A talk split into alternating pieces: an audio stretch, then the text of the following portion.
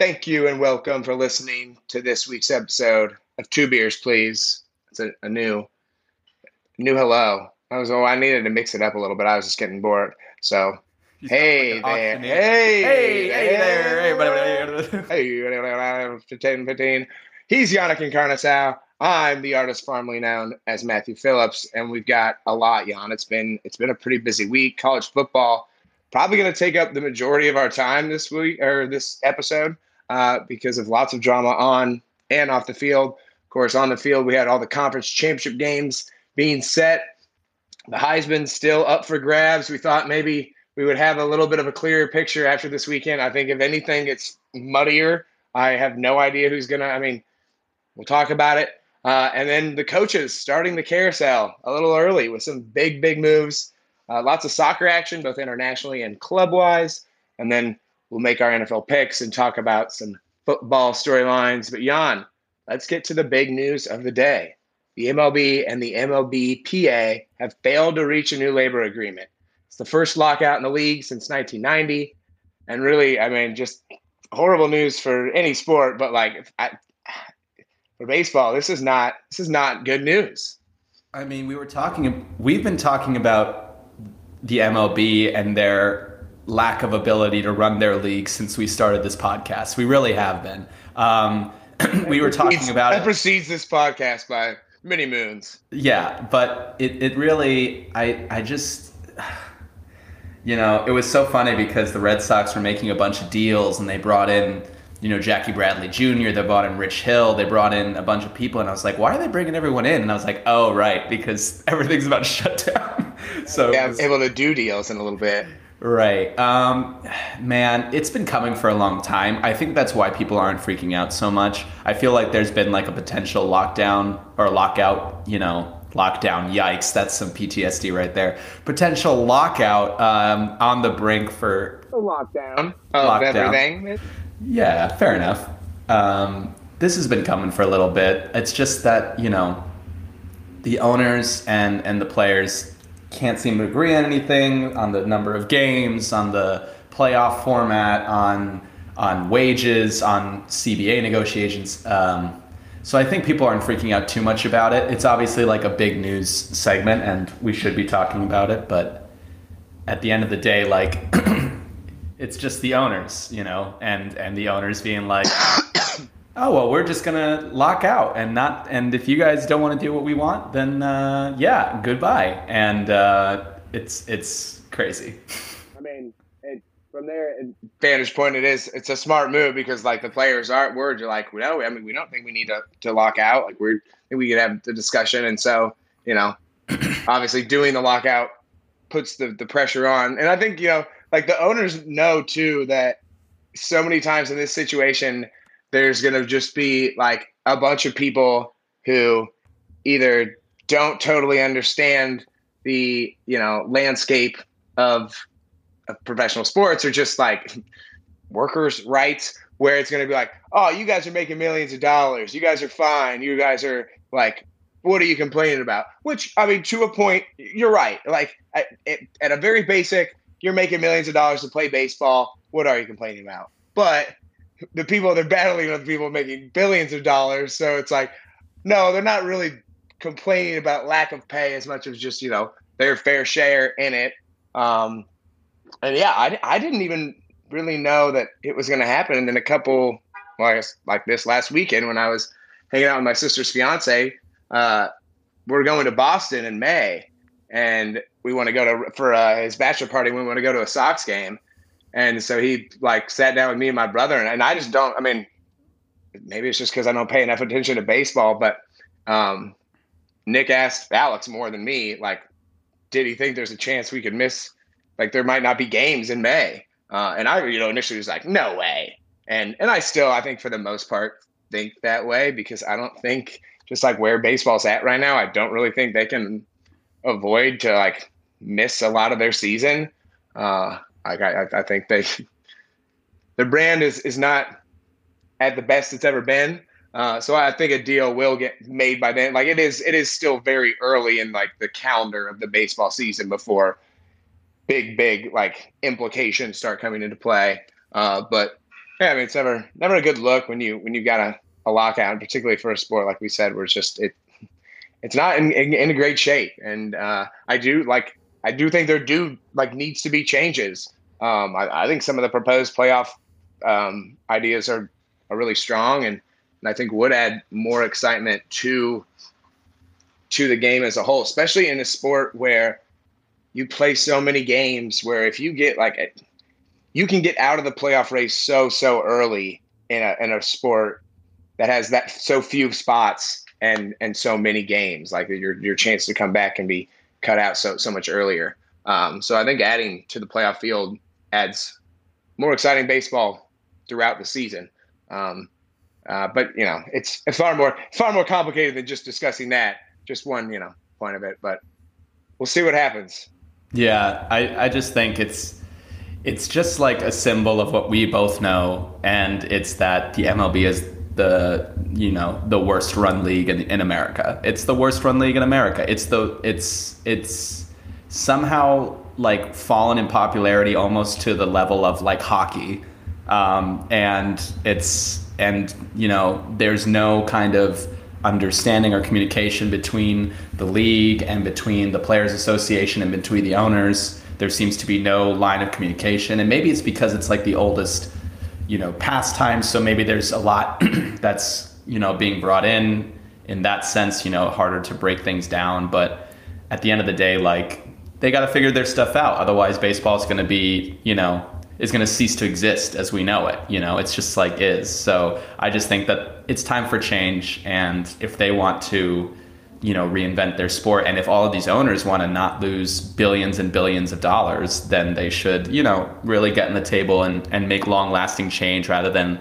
fixing little things to avoid a lockout too. Like I, I want the lockout to end but i hope that it ends because there's some long lasting changes being put in and not just because oh you know I don't want like a Congress end where it's like we'll take this one thing out of the bill and then we'll pass it and then like that's not actually fixing the problem. It's just fixing this one bill. Um, so we'll see. Band-aid, but band-aid on a bullet wound. Exactly, band-aid on a bullet wound. But yeah, man, I almost, I almost, I feel sad. I feel a little sad to say this, but I almost don't care. Like I love baseball, but I was just like, yeah, you guys figure, like you guys never have your shit together. Yeah, whatever.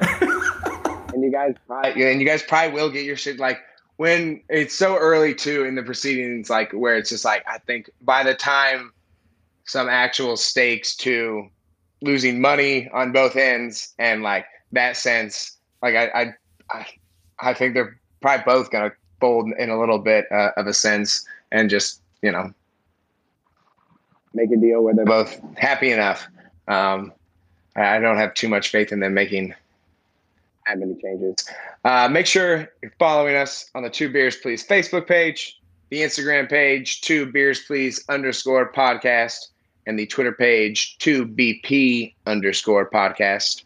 Best place to follow us for new episodes and other content and the like. And make sure, of course, you've subscribed, reviewed, whatever you can to uh, wherever you listen to your podcasts. If you're uh, if we're somehow in your Spotify warped, let us know. I mean, we're not in my Spotify warped, so I'm not gonna take it offensively. we also haven't released any episodes in like several months, so maybe you just don't listen to that many podcasts. But uh, hey, if it happens, let us know. I, might go. I man, I don't. I like the Spotify r- warped wrapped. Um, I like the wrapped, but I, I don't know why they do it because it's always like your year in review, and they literally do it a full month. I think I made this complaint last year, and it's true. Yeah, no, for sure. I'm actually looking to see if I can get any, if I can get anything from this side. You know, I'll get those stats to you if, if we if we made it in anyone's stuff. I'll get those stats to you next episode. Um, I agree, though. I also, I, I just also, I'm, maybe I'm sounding conspiratorial here, but I just also never believe the Spotify Wrapped. Like there's like a couple things in there that are very honest, but I'm just also like I feel like I listen to other things. Well, and I mean that's the thing too. Like, what constitutes a play? Because like, there's so many times where like I'll listen to a lot of songs, but like when I know the song's done, and if I happen to like have my phone in my hand, or if I'm like working out and like ready to get you know like I'll skip to the next song before it's played the whole way. Like I remember on like Apple Music on the little like ticker thing of how many times you played it, like it had to the last few seconds had to just play. But you could like, you know, fast forward it, put it at the last second, and that would count as a play. Because otherwise like that would keep my numbers so low because I have too much impatience. I'm like, let's go, next song. Keep on. Right. Or sometimes you like, you know, you listen to enough of your song, you're like, all right, on to the next one. Like, what's the what's the measurement on what's a, a play? Because then also just starting the song that probably shouldn't really count because you can be shuffling through a bunch of shit that you never actually would listen to. Right. I always have the same Spotify wrapped, so I feel like mine is pretty accurate, but I also like the things that are at the bottom. I'm always like, I don't know if I would say that's my favorite. I don't feel like I listen to that the most. I always have some rock band from the 90s and and then like Broadway show tunes. Those are like my two always, you know? So like I have Broadway show tunes. Last year I had Killers, and now this year I had Broadway show tunes and I had Green Day. And I was just like, yeah, I guess I listen to rock and that's what I do. I always have at least like some movie composer Usually it's Hans, but uh, this year it was it was Thomas Newman, the guy that did 1917. Guess I that wow. that, that soundtrack got a lot of love from me. 1917, was, uh, the soundtrack yeah. of the year. It's a, it's a, it's a good one. It's very low key. Uh, so I always have like a movie composer, and then I always have like U2 and Maroon Five, and then usually some other like random pop art. Usually Drake's in there. I I have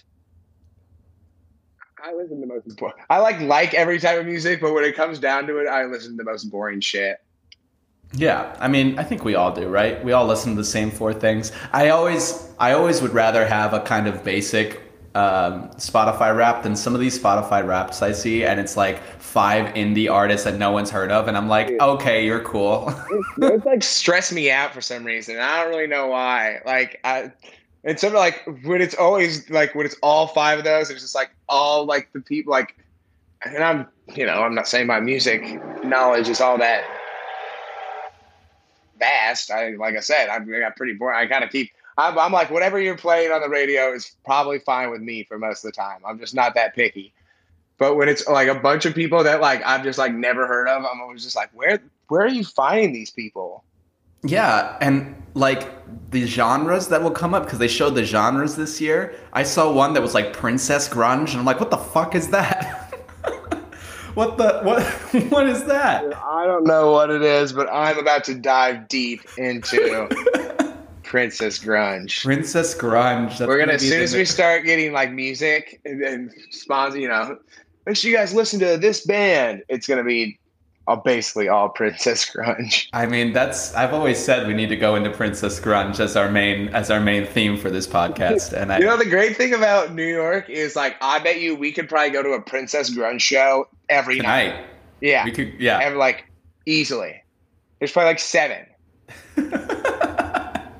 Me and Matt are just gonna get so into it. They're all in the same warehouse. They are. They're all in the same warehouse they're they're all at station whatever whatever yeah it's uh oh god yeah i okay I, yeah let's, let's move get, on let's move on please Jan, how was how was your Thanksgiving? How are you doing? It was good, man. I uh, I'm I'm getting over something right now, so I'm I'm slowly healing. But uh, yeah, I, I had my first kind of. In what way? Because that could have been taken like you just like your fiance dumped you. Oh, wow, yeah, that's fair. My fiance didn't dump me. I'm not engaged, guys. If that's if that's what I if you were if you were thinking that, I'm not. Um, I did sit down with some friend. I'm I'm sick. Sorry, I should say that. I'm I'm getting over a sickness, a little bit of a tonsillitis issue um, that has kind of had me down and. Um, a black lung. Yeah, the black lung really. Uh, a couple days, I literally was like, "Wow, I I feel like someone you know stabbed me in the throat. Like that's what happened. Someone someone stabbed me like just through the mouth, through the throat, came out the back. Um, and yeah, but I'm feeling better now. Um, and Thanksgiving was great. I wasn't sick for Thanksgiving, so that was nice. And I had my nice. first like friendsgiving. Um, I had it with my girlfriend and her roommates and her cousin who came up. So it was a nice group of people.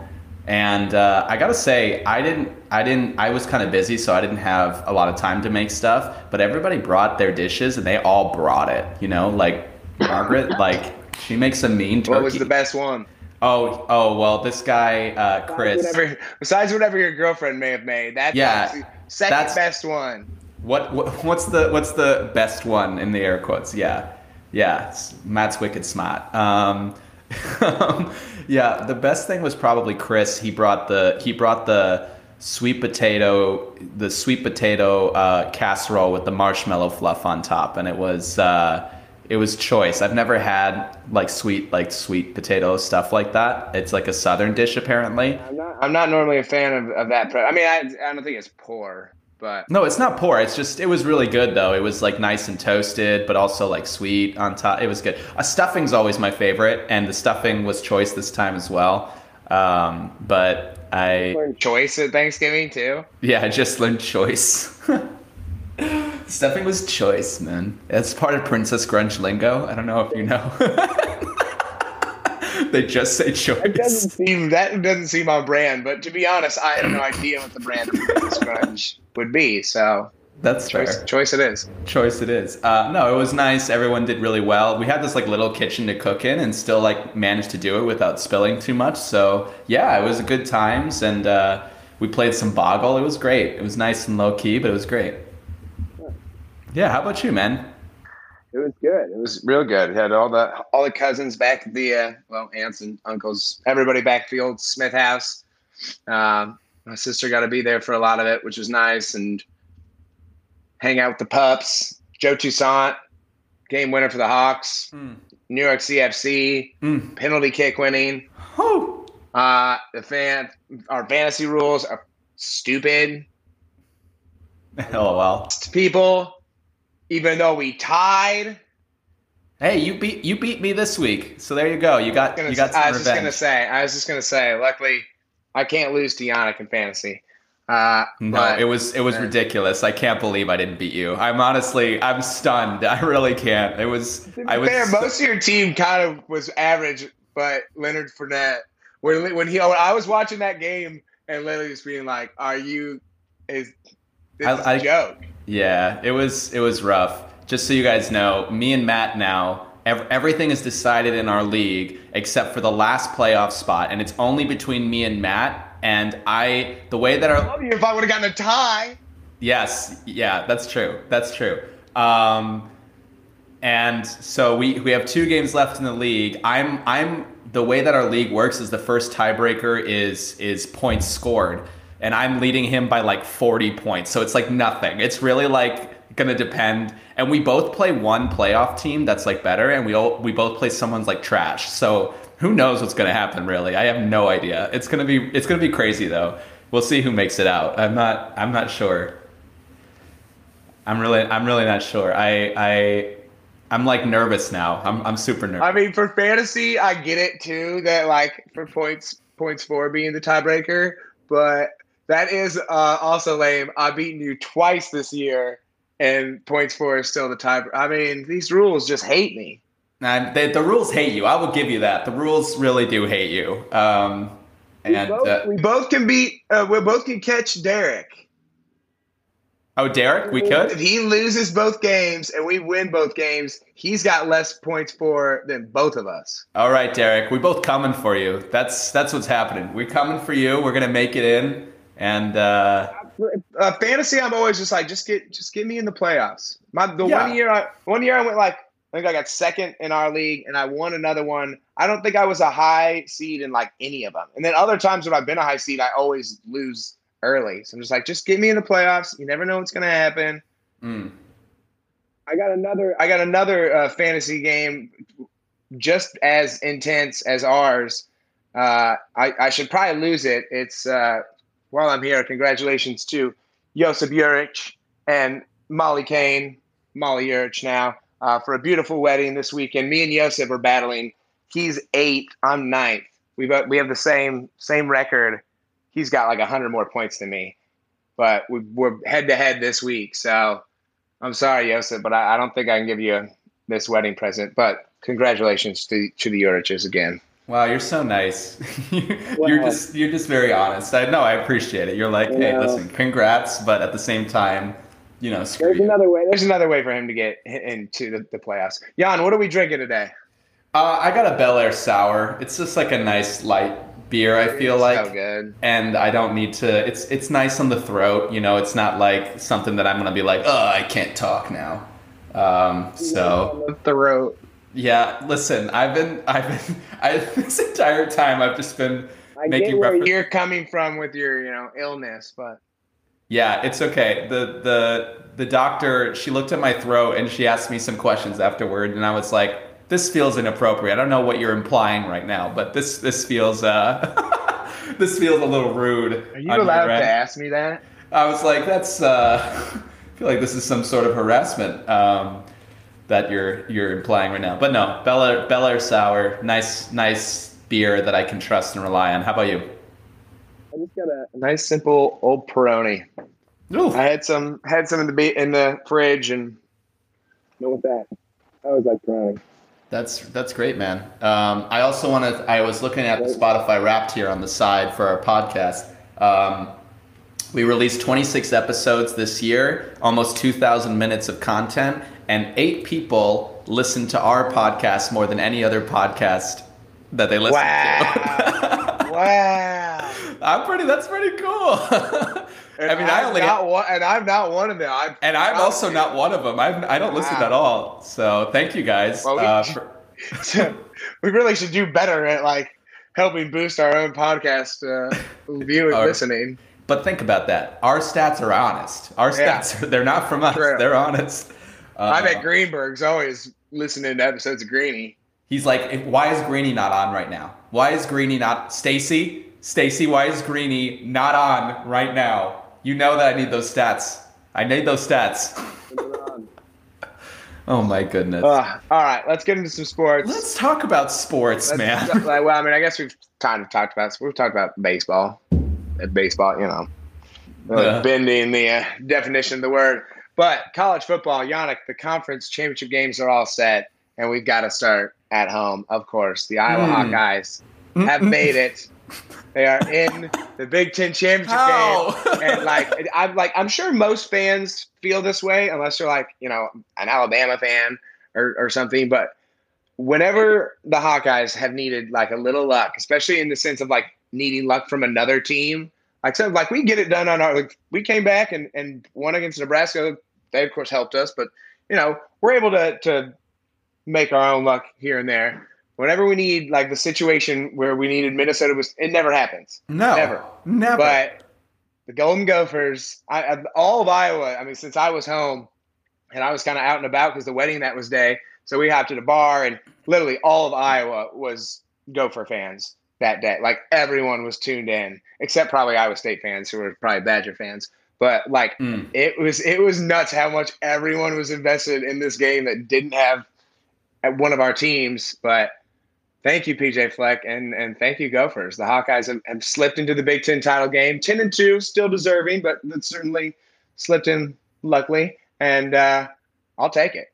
Yeah, I'll take it too. I, I agree. When's the last time luck has gone our way ever? Like I'm thinking even in in our games, like we'll we'll have like a drive that just will just be stupid for no reason or like yeah, just doesn't happen for the Iowa Hawkeye football team. It really doesn't. And uh, we get our wins honestly, but not luckily. And yeah, I, I but like there wasn't there something though that told you like I bet Wisconsin's gonna choke this. I don't know why, but there was something that told me they were gonna choke it. I did, I did. I had because a, I had people were hyping them up, and like yeah, the beginning of the season doesn't always matter, but like you can't tell me looking at how they started to where they were that they're all of a sudden like a lock.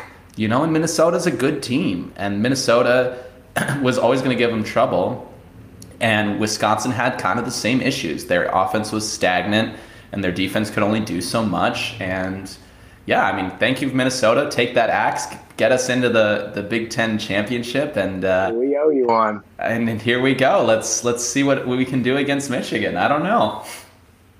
Hey, I, like I mean, so many so many Hawk fans early on in the season were ready to talk college football playoff, and uh, I think, as I've said before, I think I think a few of them probably just hadn't watched enough college football because it was so early, and this season in particular, that just seems so chaotic. And and I mean, I feel like the top four has drastically changed week to week, uh, and still could. I mean, like there's there's a very obvious top four that we think probably is going to be left standing uh, come Sunday, but it could it could be kind of chaotic depending on how things happen. Um, and for me, for the Hawks, like all year, I just wanted us to win the West because we've still only done it one once. Last year, uh, we should have, but we choked those first two games against Purdue and Northwestern, and because of those, missed out our chance, and Northwestern got to go. So I, that was always my goal. They're there. That's all that matters. And I think, you know, I think we have a chance against Michigan as opposed to if we would have played Ohio State, I, I really, I wouldn't give us uh, much of a chance just because I think that matchup's so much worse for us with how much they can spread the field offensively. The way Michigan plays, it, it suits us better. It, it gives the Hawkeyes, I think, at least at least a fight in this one. Um, and I'm, I'm, I know Iowa hasn't been like super super impressive, but I'm kind of shocked how I mean, like I feel like everyone's written them, them, off. I feel like people are giving Houston more of a chance against Cincinnati than talking about the Hawks being able to do it. Yeah, I mean, it's because the Hawks have felt uninspired, you know, because they started so strong. I think people are like, oh, yeah, they're still there, but only because the rest of the Big Ten West is kind of weak, you know? And um, I get that. Like, I'm not saying we deserve more praise, but I agree. I think it's kind of dumb especially in, in today's day and age where you're putting money around these games. I mean, Iowa is like a, a decent upset pick because of the way that I put, they. I put fifty bucks on the Hawks before I was. I saw that line. I was like, you can't give me that that good of odds, and for me not to like. End of the day, yeah. gambling is like you take the good, you know, chances they give you. And I was like, I, that line, I'll take us straight up on that all day. Right, and you also have to look at what Michigan, what happened in Michigan against Michigan State. You know what I mean? Like this is they're not so far removed from that where you're thinking, oh, this team has been the dominant force all year and they've slacked everybody around and they were always going to do that to OSU.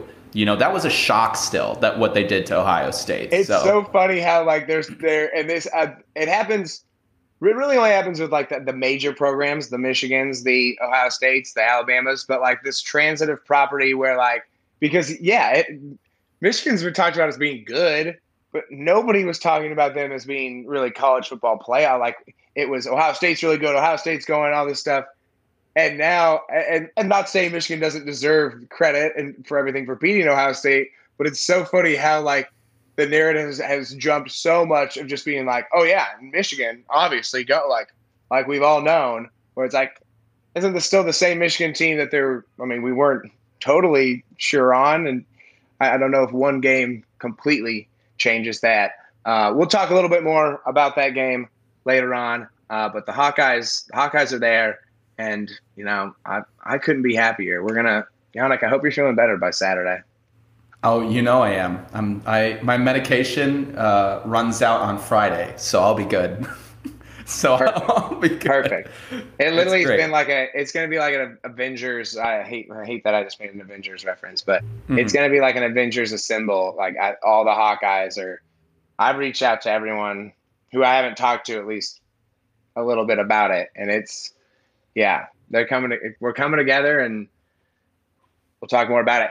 Yannick, besides the Hawkeye game, and I think we can all, you know, agree that the the SEC championship game is the the most exciting game of the weekend. But besides those two championship games, which ones got you the most excited this weekend?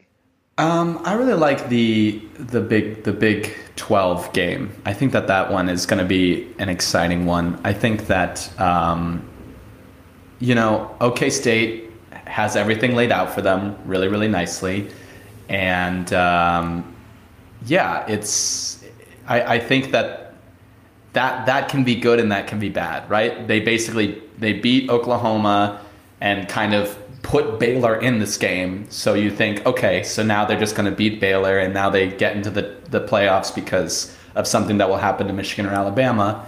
but you have to remember that the first time they played each other this season, Baylor's defense turned them over like what three, four times. Um, and it's hard to beat a team twice that is in your conference. So it's still going to be a test for for Oklahoma State. And um, as much as we see a road for them to get in, they also have to prove to us that they can do enough to warrant that. You know, it's it's the same thing that happened with Oregon, right? We were like, oh, Oregon's a lock to get in. No, you still have to win out in the Pac-12 before we we tell you that. So they have to win this game to have a chance. And um, I think that people are giving it to Oklahoma State a little too much. I think Baylor's a good team. Um, I don't think offensively they're going to worry Oklahoma State, but I think defensively they can turn them over. And if Oklahoma State's not careful, you know, they might just be looking at a bowl game as well. Yeah, I, I completely agree. I think it's it's definitely the Big Twelve uh, game, and it's really the only other one that I feel like both teams at least have somewhat of a chance. Uh, I think Oklahoma, like I said, Okie State's path is, is pretty straightforward, especially if they win and Bama loses. It, you know, they're in. Uh, if, if they win and Bama wins, still still might be up in the air. Uh, a, a 12 and one Oklahoma State Big 12 champion against a 13 0 Cincinnati. That certainly could be um, up for debate for quite a long time. I, I, I think I still surprisingly or not, I think I, I still would lead Cincinnati in that setting. So Okie State, I think, does need some help. Um, but if they they win, and that that you know Bama loses, they're obviously in. Baylor not quite so clear. I think they need a few more upsets, but I think I think if Baylor could come in because, like you said, that first game really wasn't. It wasn't like Oklahoma State dominated by any means. Uh, it was at home. It was in Stillwater, ten point win. Baylor kind of just didn't take advantage of of, of those turnovers, uh, particularly. I think they only got like three points off those turnovers, um, which I mean, you just when you get chances like that and you don't take advantage of them, you're not going to win many games. So I think that game's exciting for for that reason, just because both teams I think are are still in the hunt, and and because of of that, and I, I think like particularly for Baylor, like they can't just win by one point. So I, I think and, and Dave uh, Aranda, Aranda will know that. Like he'll he'll tell his boys like they're gonna have to have some style points. Um, and surprisingly or not, it should be more of a defensive battle. The Big 12's kind of changed their uh, changed their tune this year. There's actually teams playing defense. I, I feel like Iowa State a few years ago that was the first team to be like, wait, what if we actually had like a decent defense against these offenses? And uh, what if we actually try to stop people? That'd be That'd be crazy, right? That I wouldn't do that. Let them score every single time. All right, Yannick, it's time to pick these conference championship games. Let's let's start at the Big Twelve since we just were talking about them. Uh, who do you got winning between the Cowboys and the Bears? I did I did just talk up the Bears, but I do think the Cowboys are going to get it done. I think they got a great team on them. I think they got a great coaching staff behind them. And uh, yeah, I think that they're going to rise to the moment, and we'll see what happens from there. And maybe they do make it in the playoff, depending on what happens with the other teams. Yeah, I mean, I think Okie State's the defense certainly is legit. I, I think they're certainly a good team. Whether you know that win against Oklahoma may have been partly lucky, but you know you have to put yourself in position to to make those lucky plays to win. And, and at the end of the day, they they won. But I I already mentioned Dave Dave Aranda, and, and I like there's just something about him that, that I love. And I think he's a coach that won't probably be at Baylor long. And I think a win Saturday is probably going to help that cause. I, I just think he's going to get his Bears motivated uh, just a little bit more and just have a little bit of an X factor because I think these teams are are very very similar. Um, maybe a little bit better quarterback play on Okie State's side, and maybe a little bit better defense. But I don't think it, the, the margin of talent is all that different. And I, I, give the coaching edge to to the younger coach and, and Aranda, and, and I got I got Baylor winning. Which also cool fact about this game: no matter who wins, it'll be their first Big 12 title game championship, going back all the way to the old Big 12 when it was the North versus the South, which started back in, in 1996. So we will have a, a first time Big 12 champion, which is kind of nuts. That is kind of nuts, really. Ba- so didn't Baylor have Robert Griffin III? They didn't win that year. I don't think they won the big. I think the TCU ended up winning the Big Twelve. Wow. Or, or, or no, or you know what? It might have been. It might have been back when uh, the Big Twelve didn't have when it was just ten teams. and They didn't have a championship game for a few years. Oh, you're right. You, that's. You I think that's what it was. Mm, okay, interesting. Wow. Yeah. Well, that's that's exciting. I always love seeing a first time, or like once in a long time champion. I, I, I, like to see that. So that'll be good. And I'm excited to see that game. I think we have two good defenses, and we'll see which one can win out. Absolutely. All right, Jan, let's make our way to the Pac 12. Oregon's playoff hopes dashed by this same Utah team in defeat less than two weeks ago by the time they'll play this game since they're playing on, on Friday. Taste of defeat, still in the mouth. The Ducks are ready for revenge, ready to claim a, a Pac 12 title, Rose Bowl bid, salvage what should have probably been a better season than it's going to be. But did you see that first game? Utah smacked Oregon in the mouth for four straight quarters. I, I think it's going to be closer than it was the first time. But I got the Utes winning their first 12 Pac 12 or winning their first Pac 12 title. Right. And also just like Oregon expected more of this season, but I don't particularly love Oregon's team. I think that they there's a lot to be desired on both sides of the ball, and I still they're they're still trying to figure some stuff out. They've been trying to figure things out since Justin Herbert left, and um, I think it's still that way. And Utah, Herbert was there, they like the whole like they haven't been always. There's always something like missing with the with this team. Yeah, they still got some soul searching to do, and I, I like Utah. I think Utah's team is great. I think that you know that game was indicative of them being a great team not like catching oregon by surprise or anything. And i agree it's going to be close simply because it's hard to beat a team twice that badly. Um, but i think that this one is 10 point win for utah and i think that uh, they're just clearly the better team on both sides of the ball. Um, and yeah i i know oregon's going to and i think part of oregon wanting to get this revenge even though it, they did it to themselves uh, I think that's going to hurt them if, if they go in with that mentality. I think that Utah's a really smart team, and it's just Oregon's going to make mistakes, and then it's really going to get away from them, and that's going to be an embarrassing end to the season. You can certainly get too too heady with the uh, the bulletin board material where it ends up, you know, hurting you more than helping. All right, Jan, are you taking Houston? No. All right, me either. Cincinnati on to the playoff. AAC decided. I, you know, I think we both can agree Houston's a, a good team, uh, solid defense, but uh, Cincinnati. Can't believe people are disrespecting much. Cincinnati like that. I'm sorry. I, I think and too it's just like the Cincinnati team, and, and this is probably like it seems like a somewhat stupid thing to say uh, because you could you say this to about any team, but I just I really just don't think the Cincinnati team is let is are going to let themselves lose when they're this close. When it's like yeah. it, it, they're almost there. They It'll might go to the playoff and lose by hundred in their first playoff game, but I, I just don't. They're going to get there. They've they've inched and clawed for two straight seasons. I don't see it happening. Let's go to the ACC. Mm-hmm. Wake Forest and uh, Pitt, probably the least you know national implications when it comes to this game, but kind of refreshing not to see Clemson in this game. Who do you who do you like in this one? Oh, this was I mean, this this was a hard one. I don't I don't really I mean I I do like both teams. Um, I'm gonna pick Pittsburgh because of their quarterback. I think that, you know, big game. I think Pitt's got Pitt's got um, oh I'm blanking on his name right now. Kenny Pickett. Um, and I think Kenny Pickett is is he, he's legit. So I think, you know, here's a game for him to show out. He's obviously not going to be a first round pick, but here's a game for him to show out, win a championship. And Pitt's defense still real, real good. So I think uh, Wake Forest, you know, I think we are hyping them up a lot, and they have had a good season. Uh, and a Clemson list kind of feels ACC. Um, but I do like Pitt, and I'm and I'm going with I'm going with Kenny Pickett and Pitt.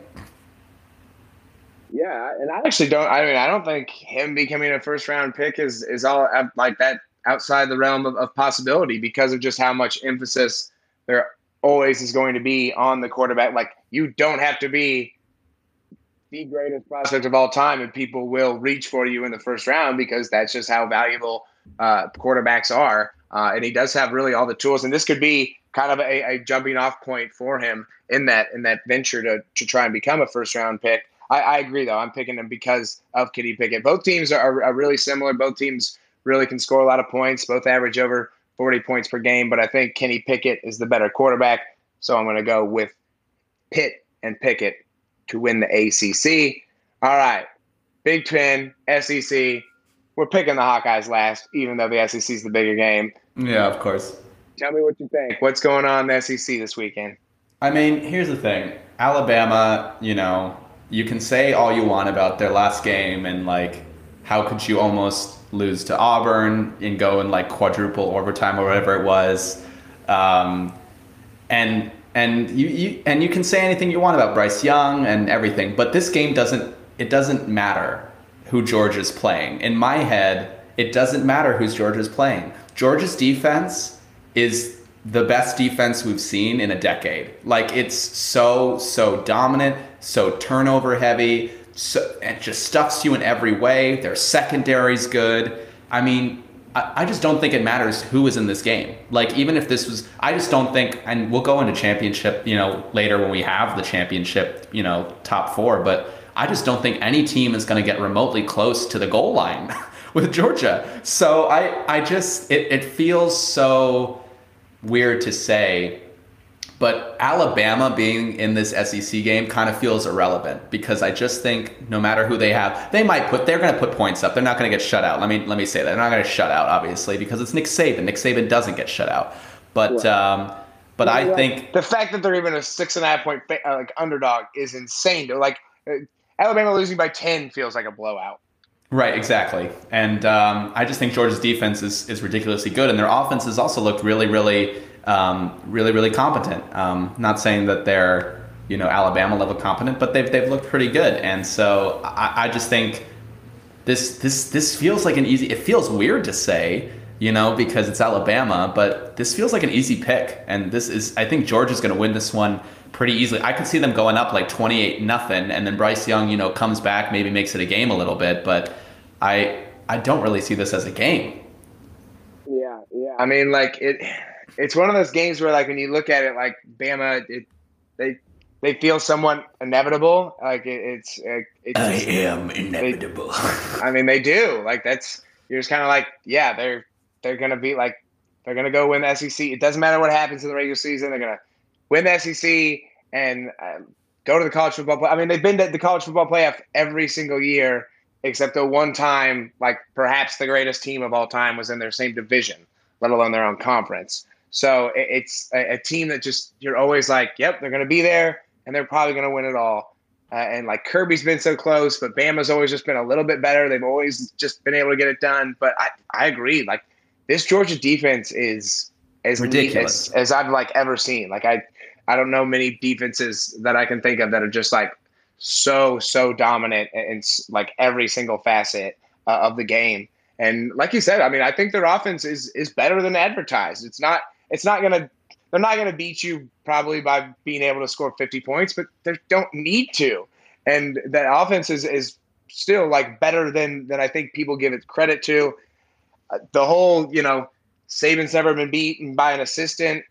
Like that thing's done. Jimbo already got that over like Kirby Smart's head, so that question doesn't have to be there. Like uh, Bama, as inevitable as they feel, they also feel they feel far more mortal this year than than the inevitable Bama that we've seen. So yeah, I, I agree. I, I, think it's gonna. I, I kind of think it's gonna be a close affair till third quarter-ish, and I think George is gonna start just pulling away because I, I think they just have too much, particularly on the defensive side of the ball. Yeah, and I also I think Alabama offenses, what the the hallmark of Alabama offenses, for them to like pull out these inevitable moments as we're talking about them, is is you need all three. You need a great quarterback, you need a great running back, and you need one great wide receiver that is a matchup nightmare, right? And Alabama right now, you know, last year, for example, Mac Jones, great quarterback. Not saying you know elite, but but he was great.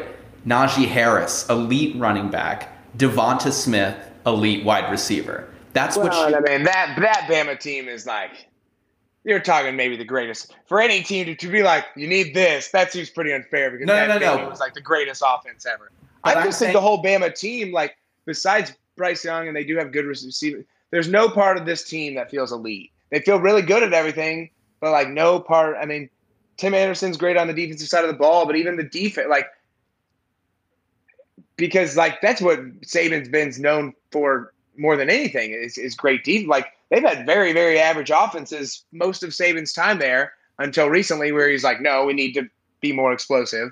But like, it, I think just this team as a whole feels there, there's no part of it where you're like, oh yeah, that that is the best in the country, which is weird for. I mean, I guess maybe Bryce Young, but normally for an Alabama team, you're saying that's the best linebacking corps, offensive line, and running back team. Like they've got three or four position groups that you're like, that's the best. This team doesn't feel like that on, on really like any level.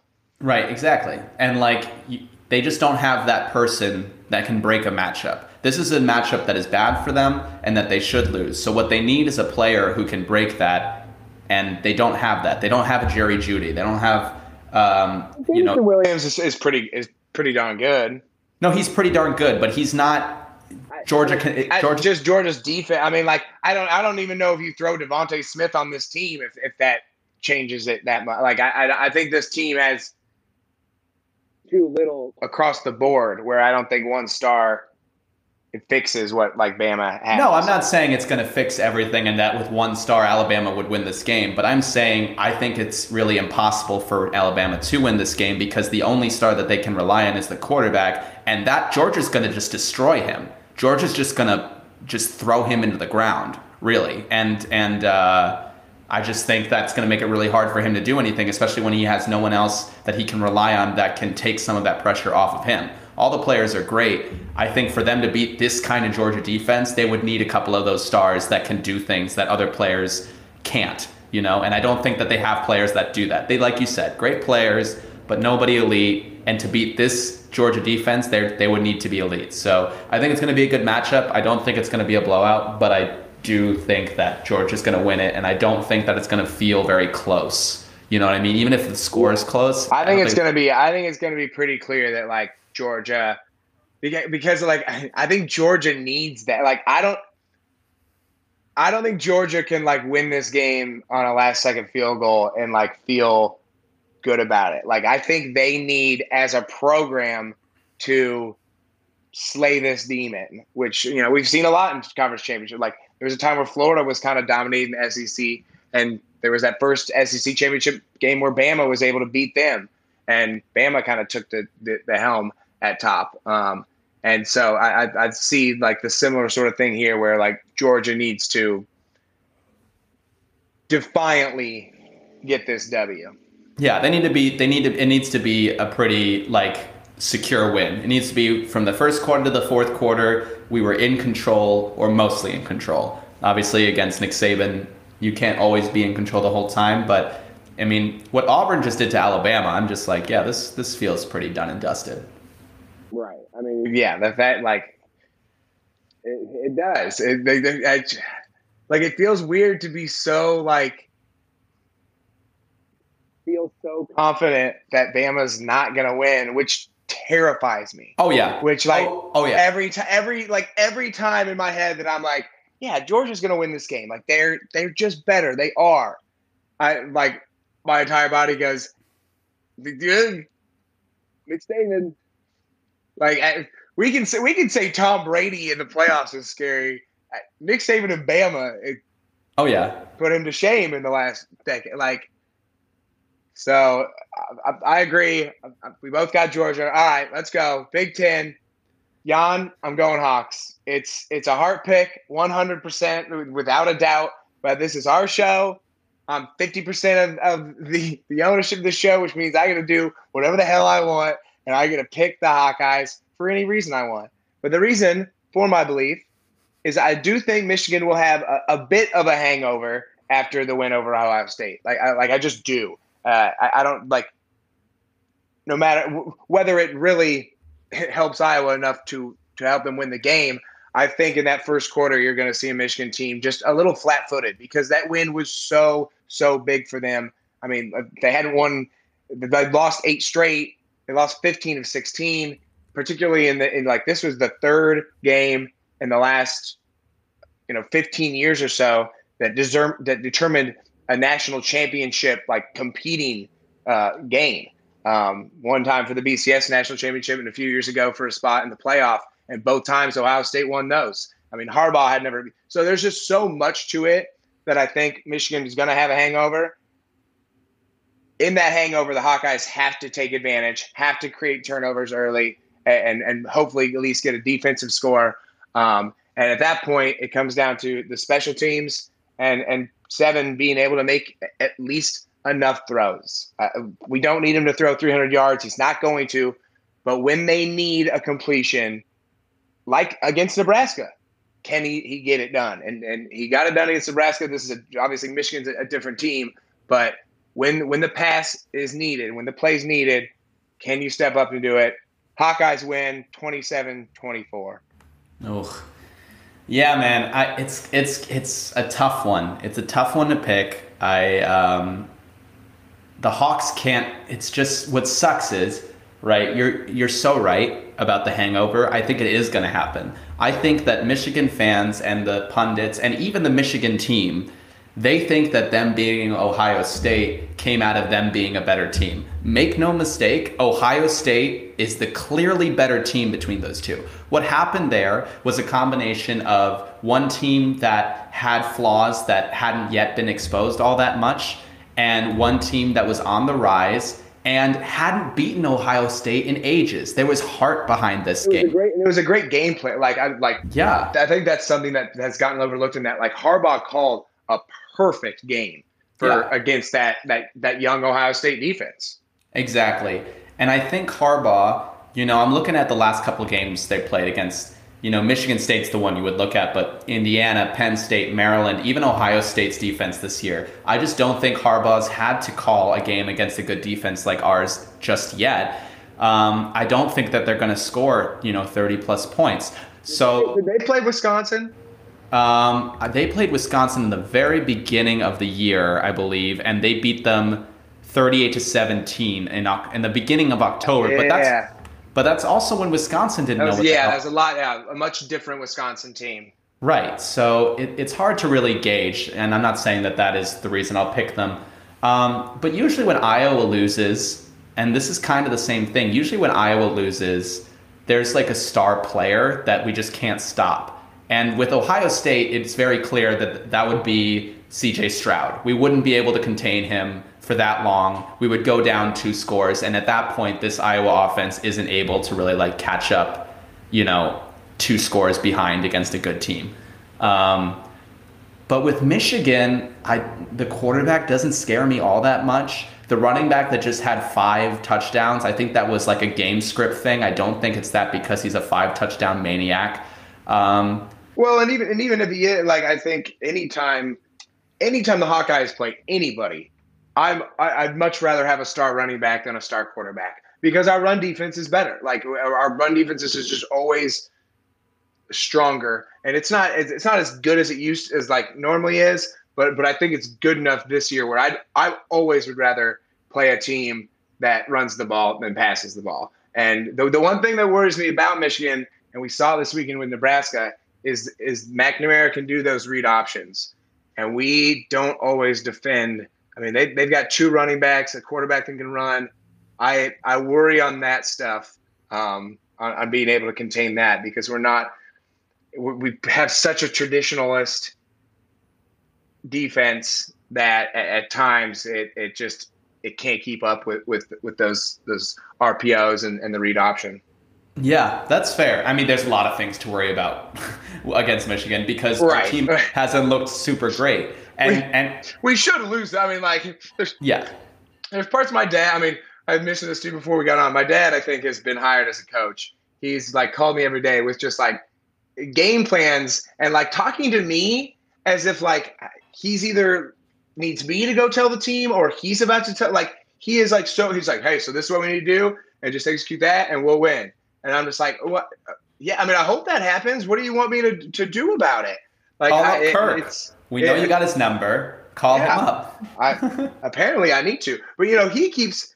There, there's a little bit of the pundit stuff where I'm like annoyed that they overlooked us so much. But like, he keeps getting like so offended, and I'm just like, look, Dad, like we haven't looked that impressive, and our most impressive wins are against teams that ended up not being impressive. Indiana was garbage this year. Uh, Iowa State was was good, but not what like they were supposed to be. Like our resume isn't all that impressive for for being a 10 and 2 team. So like, yeah, they go ahead. Like they they do deserve to think Michigan's going to win.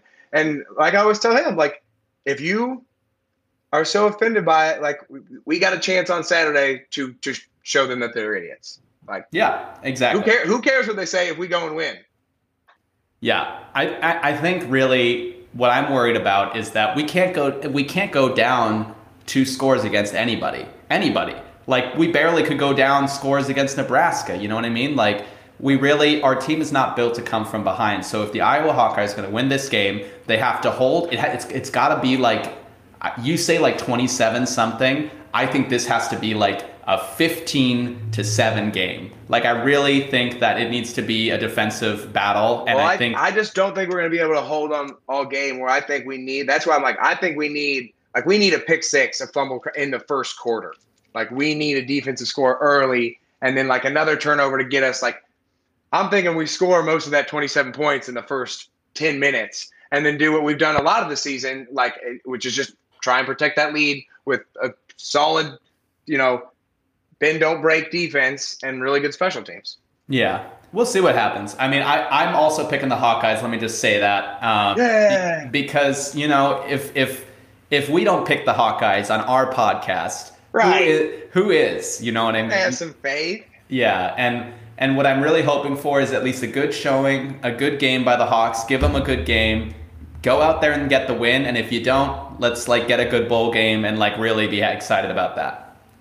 Yeah, Absolutely. The thing that the thing that sucks about it because the Big Ten's so top heavy this year is I mean, win we obviously go to the Rose Bowl. If we lose, we, they probably don't go to a New Year's Six bowl because oh, I, I think you can only have two. I think you you have three teams total if one of them's in the college football playoff, which would be Michigan, and then I think Ohio State and and Michigan State unfortunately would get picked before us, which you think Michigan State, if we would, if we played a close game, you think Michigan State would get picked above us? I think that I think they would because mm. they would still be ranked higher than us, and technically they'd be ten and two, we'd be ten and three.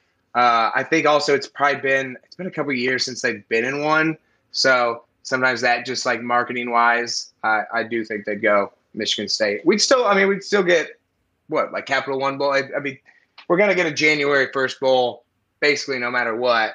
Um, but it's it's kind of do or die on, on the, the New Year's Six. And I tell you what, if we win this one and Utah wins, I, I'd much rather I'd much rather play Utah than Oregon. Again, like I know Oregon's probably the, like not as good of a team, but I like matchup wise, I like our chances against Utah more than Oregon. Now I'm now I'm really getting ahead of myself. Now you are getting ahead of yourself. No, Iowa definitely thrives on matchups more than it does like pure who is a better team. Um, and so I'm excited though. It's going to be really a good watch and it's going to be a good weekend. All right, Jan, one quick question. I kind of mentioned yeah. Heisman earlier. Where where do you think it's going now?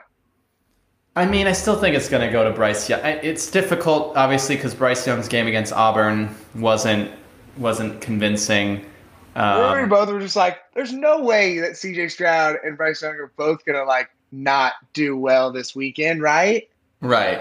Right. No, for sure. And if, if uh, Alabama if Alabama would have lost that game, oh. I don't know. I don't know who would have. That's that's so hard. That's that's I don't know. Because then I'm like, does Bryce Young having another game help him? I don't know. I don't know that it does. Um, especially against Georgia's defense, he might throw four picks. Um, and it's not really his fault because they're a good defense. But um, yeah, I think that I'm going to go with Bryce Young. I think he's going to play, you know, as well as he can against Georgia, um, and and lock it up. It's hard to say, um, but I do think C.J. Stroud not being able to will his team, you know, past Michigan, and also like now they're done. Their season's over. You know, they have a bowl game, but that that says a lot. Now that he's going to be sitting on the sideline for two, maybe three weeks, while Bryce Young, you know, has had the chance to play, I, I think that it means a lot. So I'm going to go with Bryce Young, and I, it's just like. it's just you know by process of elimination really it's not really i'm not confident about it and i think that if he were to like throw four picks in this game. Like i don't know what's going to happen then. Um, it's got to be the the lamest heisman race of all time, right? Like I, am trying to like it I, like I remember there was a couple years ago, and like obviously not, not every year is incredible, and, and there's one a couple years ago that was like pretty boring. But usually, like, there's at least somebody that like towards the end, you're like, okay, yeah, like you, you did enough. You had you at least had like that Heisman moment and and earned earned your award in in some fashion. I guess I can't even remember which one that was because we've had quite a straight like Davante deserving, Joe Burrow, Kyler, Baker, Lamar, all deserving. Derrick Henry, Marcus Mariota, Winston, Manziel, Griffin, Cam Newton, Mark Ingram, maybe the last one that you can be like, that wasn't the sexiest. But I remember, I think it was Mississippi State. I remember the the Mark Ingram Heisman where like he single handedly took a game over for Alabama, and and at least had that. Like this year, there's there's no one, and I, I agree with you. I think Bryce Young, but I, it like obviously if he goes out in, in Bama, I don't even know if he has to even play all that well. If he goes out and Bama wins, it's his.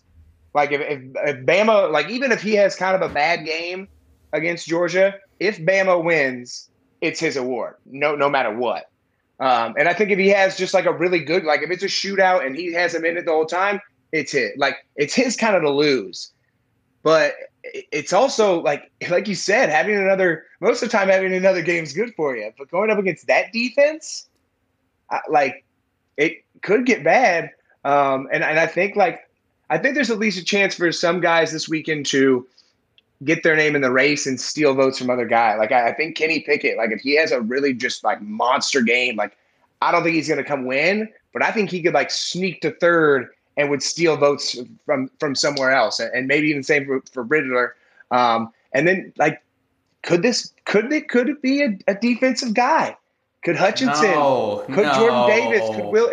If one of them absolutely dominates their game, I think there's a legitimate chance that that they could win because I just don't think anybody's gra- like it's there for Bryce Young's it, like it's Bryce Young's to lose, but he doesn't have a lot of security on it. Like he, he doesn't have a, a home alert system, no ring guarding this thing. Like it, it, he could lose it like decently easily if like one of like one of these guys just takes over a game.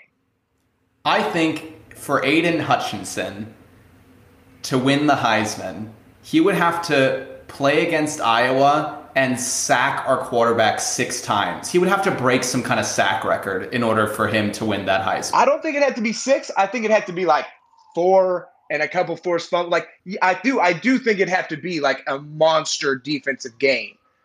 But I don't think it's like a game that, especially for like these guys are good. Like it's, I don't think it's out of the realm of possibility.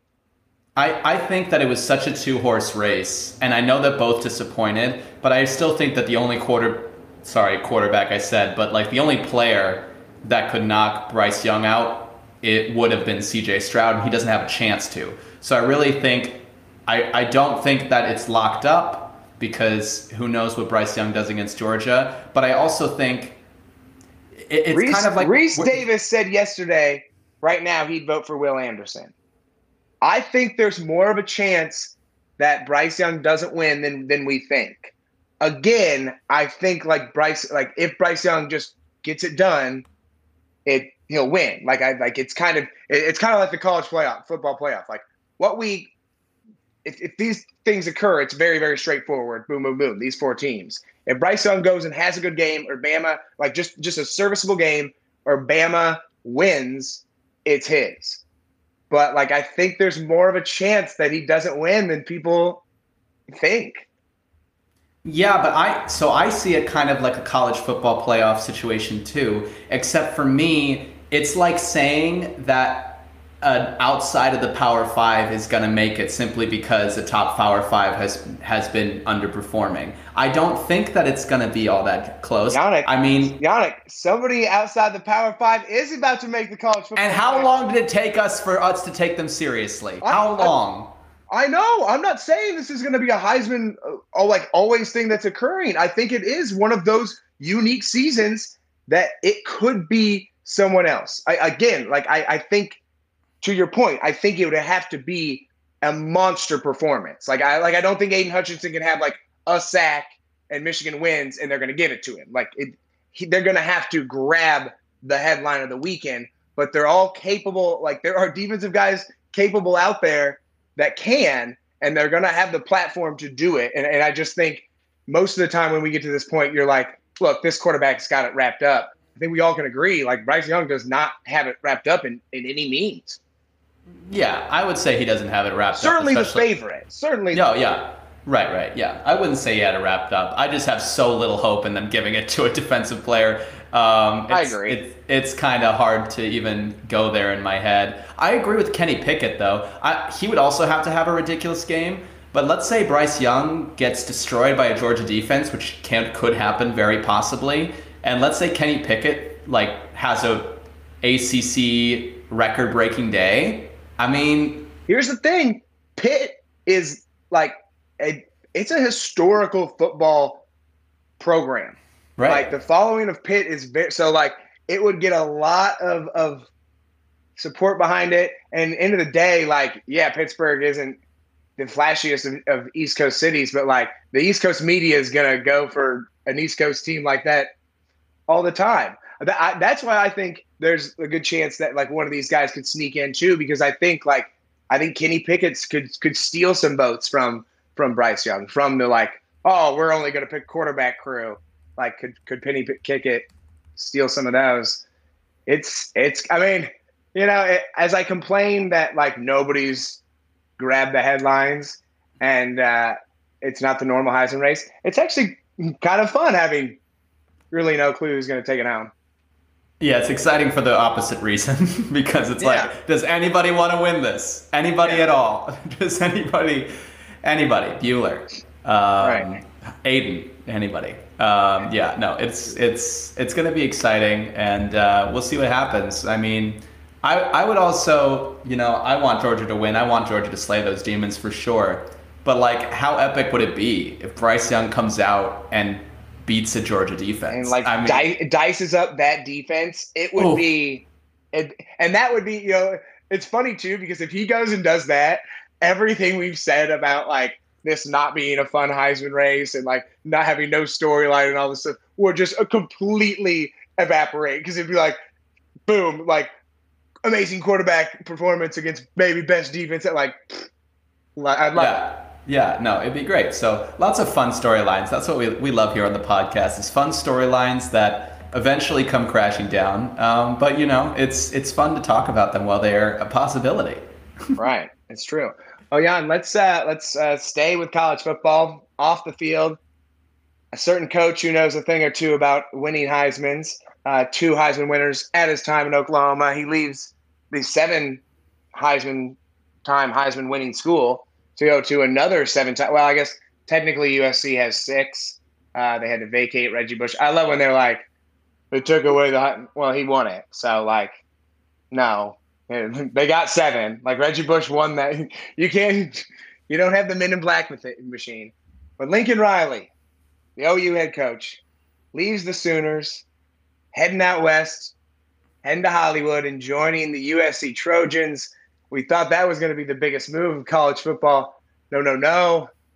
Chip Kelly, or, or pardon me, Brian Kelly. Chip Kelly, you'd believe more that this would happen. Brian Kelly leaving Notre Dame, heading to LSU, joining the Tigers, joining the SEC, and now uh, Notre Dame has already uh, hired his replacement. Apparently, Marcus Freeman, the defensive coordinator, will be taking over for the Irish. Uh, Jan, I mean, these are massive moves. When when Lincoln Riley moved, we we thought that'd probably be the biggest seismic shift.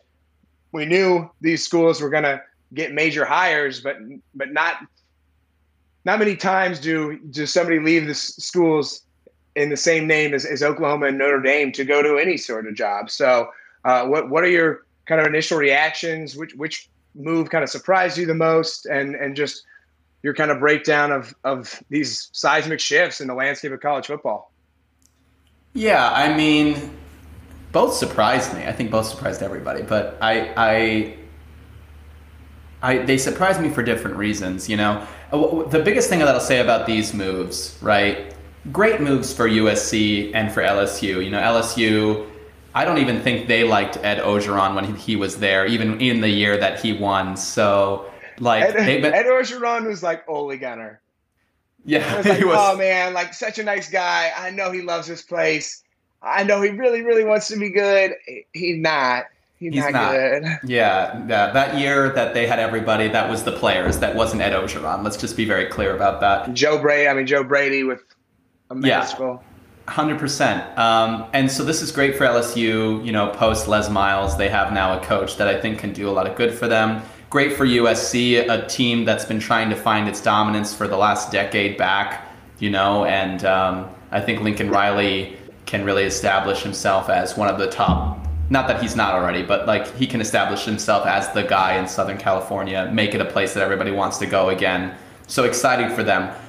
But what this this this is a death sentence for those two other programs. Those coaches left because because of ideas that they and a lot of the college football community have about those programs. For Notre Dame, it's that Brian Kelly was saying, I'm going to LSU. You know why? Because I don't think Notre Dame has any future. I don't think that they're going to make the college football playoffs, and I don't think I'm going to win anything here. My time is ticking. I'm leaving. Otherwise, he would have stayed there.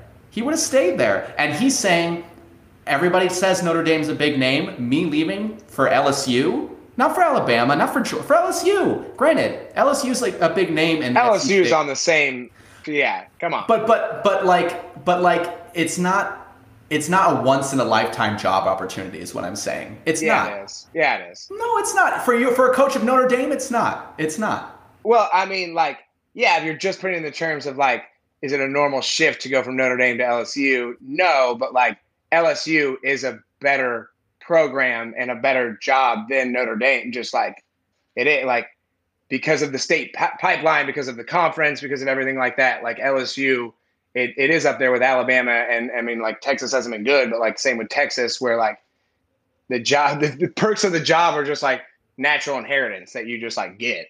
Hundred percent. I'm not saying, but that's what. I, but that is kind of the point I'm making is that Notre Dame not being in a conference is the big thing. If Notre Dame was a part of a conference, I think that this wouldn't move wouldn't have happened.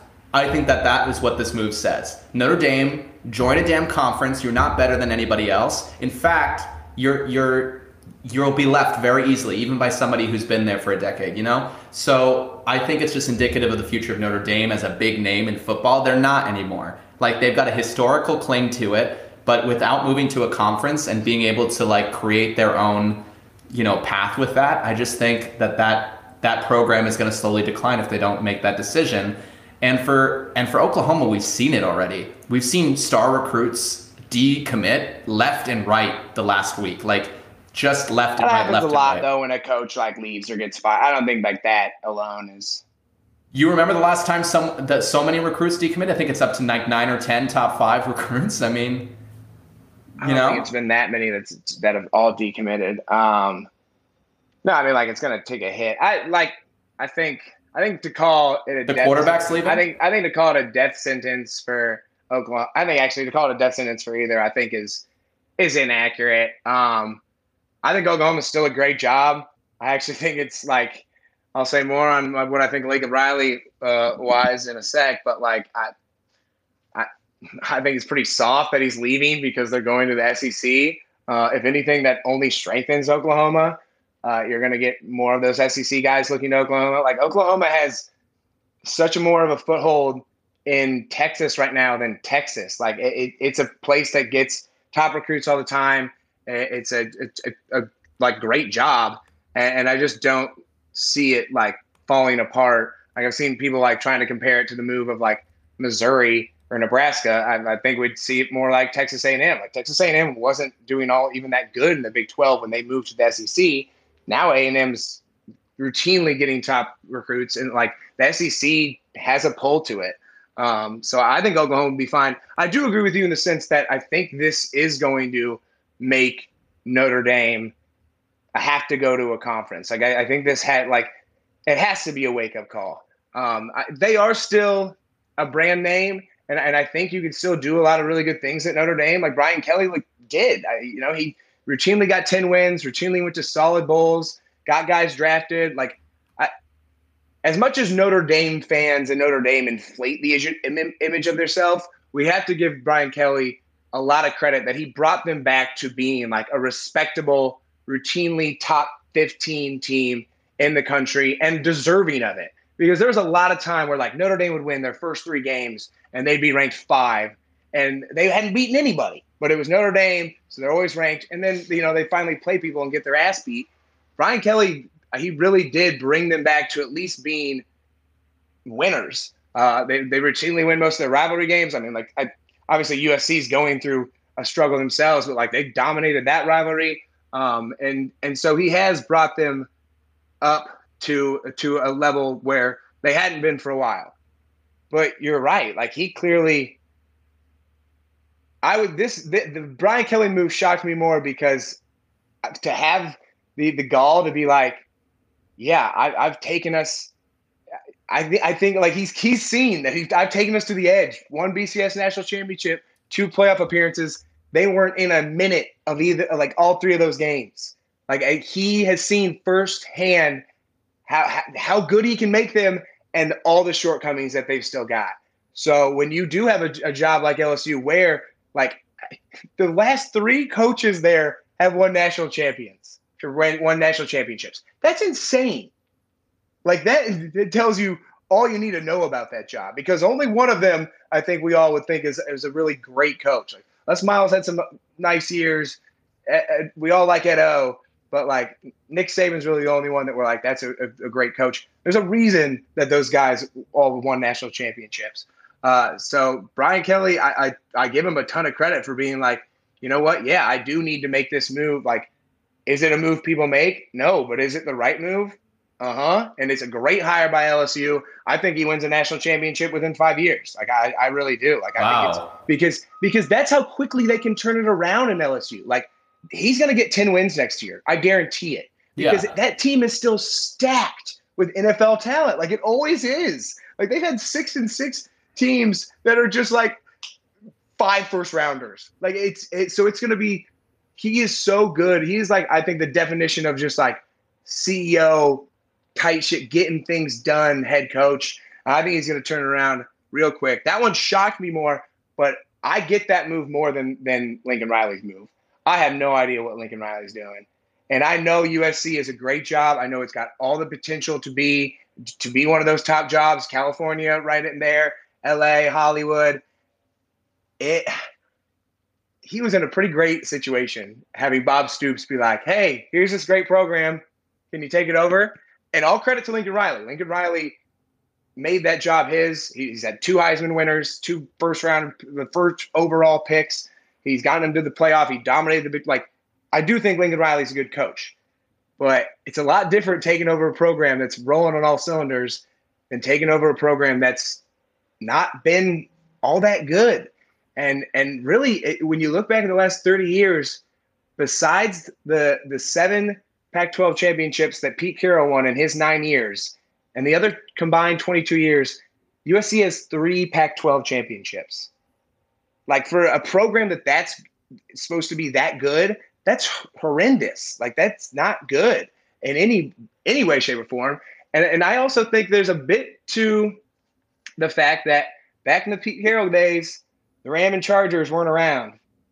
And now, not only are the Ram and Chargers around, the Ram and Chargers are kind of good.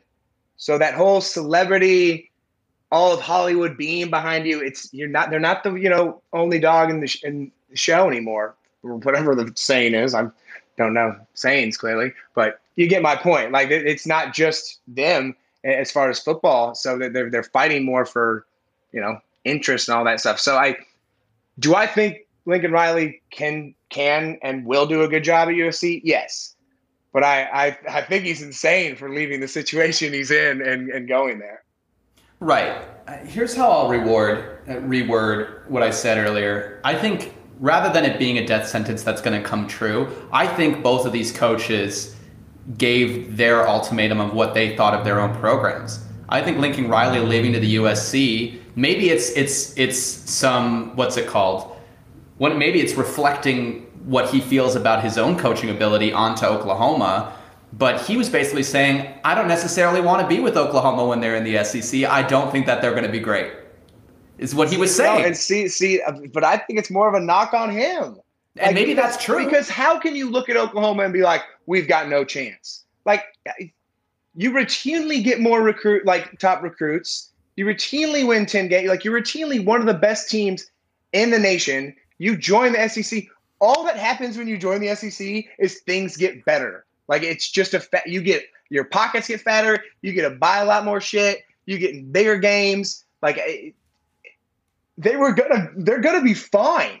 Uh, yeah. I mean, like, we'll see who they hire. I've heard Matt Campbell associated with that one. I don't see him going to Oklahoma. I don't think he would do that to Iowa State fans. Uh, and I also don't think like Oklahoma is like a dream, dream job of his. Uh, I, Lane Kiffin, dude, that's who I think they should get. I yeah. like that high flying offense, and you know he's he's more mature Lane Kiffin, but he's still a little bit of a cowboy. And I think Oklahoma fans would learn to love that about like if he's as long as he's winning games, that little like spitfire that Lane Kiffin brings, I think Sooner fans would would fall in love with him. I actually, um, it's so funny. I had a dream the other night about about, about this Kiffin? about Lane Kiffin. No, about this Oklahoma job, and you want to know what happened in that dream, and I just can't get my head off of. Um, because when I saw this, I was like, you know what Oklahoma could do? They could hire an NFL coach that's coming off of their job. And that's how they could try to rebuild this era now post Lincoln Riley. And I had a dream, Matt, that I had a dream that Urban Meyer was the oh, coach of, of, Oklahoma. And let me tell you, what a what scary. a that'd be that'd be a situation. You know what I mean? Like I'd be think, there for two days. I don't know if Urban Meyer's ever going to get a like. It has it has to be a while. The optics are so? just not. I what I legitimately think has a chance to happen, depending on on how they look at the the coaching landscape and field. Bobby Stoops is coming back for the bowl game. Mm. He's still only sixty one. Mm. Like I, is there a chance that Bob just like comes back and is just like I missed this and comes back for a few years? I, I'm not That'd predicting it. I'm not predicting it, but I think I think there's a chance. Like he retired early, and like I think he could see he could see the SEC and be like, yeah, I would like Bob Stoops is not running away from that. Bob Stoops is doing the exact opposite. Uh, and I like I do get Lincoln Riley's perspective of just like, hey, I'd rather dominate. Like I think I can dominate the Pac-12, create my winner here with all this West Coast talent, and and beat the SEC. I, I get that uh, because yeah, you're probably you're probably going to get to more college football playoffs with USC than with Oklahoma and the SEC. But I think you're probably going to win or you're going to build more actual national title winners at OU in the SEC than eh, with USC in the Pac-12. I do. I agree. And like you said something earlier that we I, I want to reiterate because I think it's so true before we move on. Um, what a soft move what a right? soft, soft move. That's uh, that was my thought immediately. I was like, oh, so your team's gonna join a better conference, so you're gonna leave? You're like, like I'm out. Yeah, no, that's best conference. Which like that's another reason they should hire Lane Kiffin because you know Lane Kiffin loves being in the same division as Nick Saban. Like Lane oh, yeah. Kiffin's like, get bring it. I want all of it. I want I all the play. heat. Like, yeah. I'm I'm gonna beat you. Like I Lane Kiffin eventually is going to get one of these top jobs because I really think he has matured a- enough uh, with still kind of having that fire with him, and he's he's a good coach. Like there's a reason he got those jobs a long, long time ago as a young, young man. Like the guy has a, a huge football IQ and is a great recruit. Like people love him. So OU, be smart. Go go snag him, and I think like he makes you a winner right away. Yeah, but it's interesting. It's going to be really interesting to see how the college football landscape looks after those two moves um, and where the teams go from there for sure. I'm, I'm excited to see what happens. I just think I think out of the four teams, I think the most we can say is that Notre Dame is kind of in a is the isn't in a really poor spot. You know, I think that. Well, and you know, Jan, I I hate this hire and I and I and I hate it more. It's not. I hate this hire from Notre Dame and, and Marcus Freeman, not so much because of Marcus Freeman. Uh, I hate it because of the situation around it. I think, I think Notre Dame knew that they were going to be judged by the fact that Brian Kelly wasn't going to be there before the college football committee came and said it. Because I remember watching the Notre Dame press conference, and the guy like immediately was like, "No, we're not going to have an interim. This like this unit is together. These coaches are together. Like we're not going to miss it." Like he kept reiterating the point that like it, Brian Kelly being gone doesn't change anything about this team and how it's coached and how it like it does things. Like he said that a ton the day before the committee clarified that they would be judged for being without Brian Kelly. And so I think I know the players like him. I know a lot of people are really high on him. I, I think like he's supposed to be a, a, great head coach someday. It just seems he seems kind of young. And again, like the situation around it, I feel like they've hired him, especially so quickly that that it is to be like, hey, look at this continuity we got over here, college football committee. Like we're same things here. Like Tommy Rees is still offensive coordinator. Like, yeah, we lost Brian Kelly, but everyone else is here. We're the same team. We're ready to compete this year, which I get what Notre Dame's trying to argue for, but making a head coaching decision without, I think, doing the due process that a, that a job like Notre Dame needs and deserves, like making that co- decision just to try and get into the college football playoff this year seems like a really dumb reason to hire a coach. Yeah, that's fair. And, you know, they got put in a shit situation, but that's also like, that's how the dice were, you know, fell. So, yeah, man. I, I, the committee hasn't said they're going to automatically hold it against Notre Dame. Like everyone is, is already like freaking out about uh, like after the committee has said this. They've never been like, "Hey, Notre Dame's going to get docked points if Brian Kelly's there." All they've said is a coach being out will be taken under consideration. And at the end of the day, it like it might not have anything to do with it. So, I, like, I feel like there's been a little bit more like it won't have anything like to do with it. Are any do any of us think Notre Dame is going to make the playoffs? Come on, like there's so many other and teams. They need a that, lot of help, right? Yeah, so many. Think, the whole and I think the whole world would have to fall. Like with all the help that they would get, I think at that point, like you, Brian Kelly would be there, like being there. I think they would be like, oh yeah, like that doesn't matter enough. Yeah, because they're like, like, yeah. I mean, the fact the that you're even enough. up for consideration is is enough. Right. Right. Yeah. Um, but yeah, credit. It was crazy. It was a crazy week in college football for sure. I was just like, what is going on? Everybody, just chill. It, it has been, and I mean Billy Napier to Florida. I think I think that's a really strong hire. We oh, that's a great hire. one, but I'm a big fan of that one.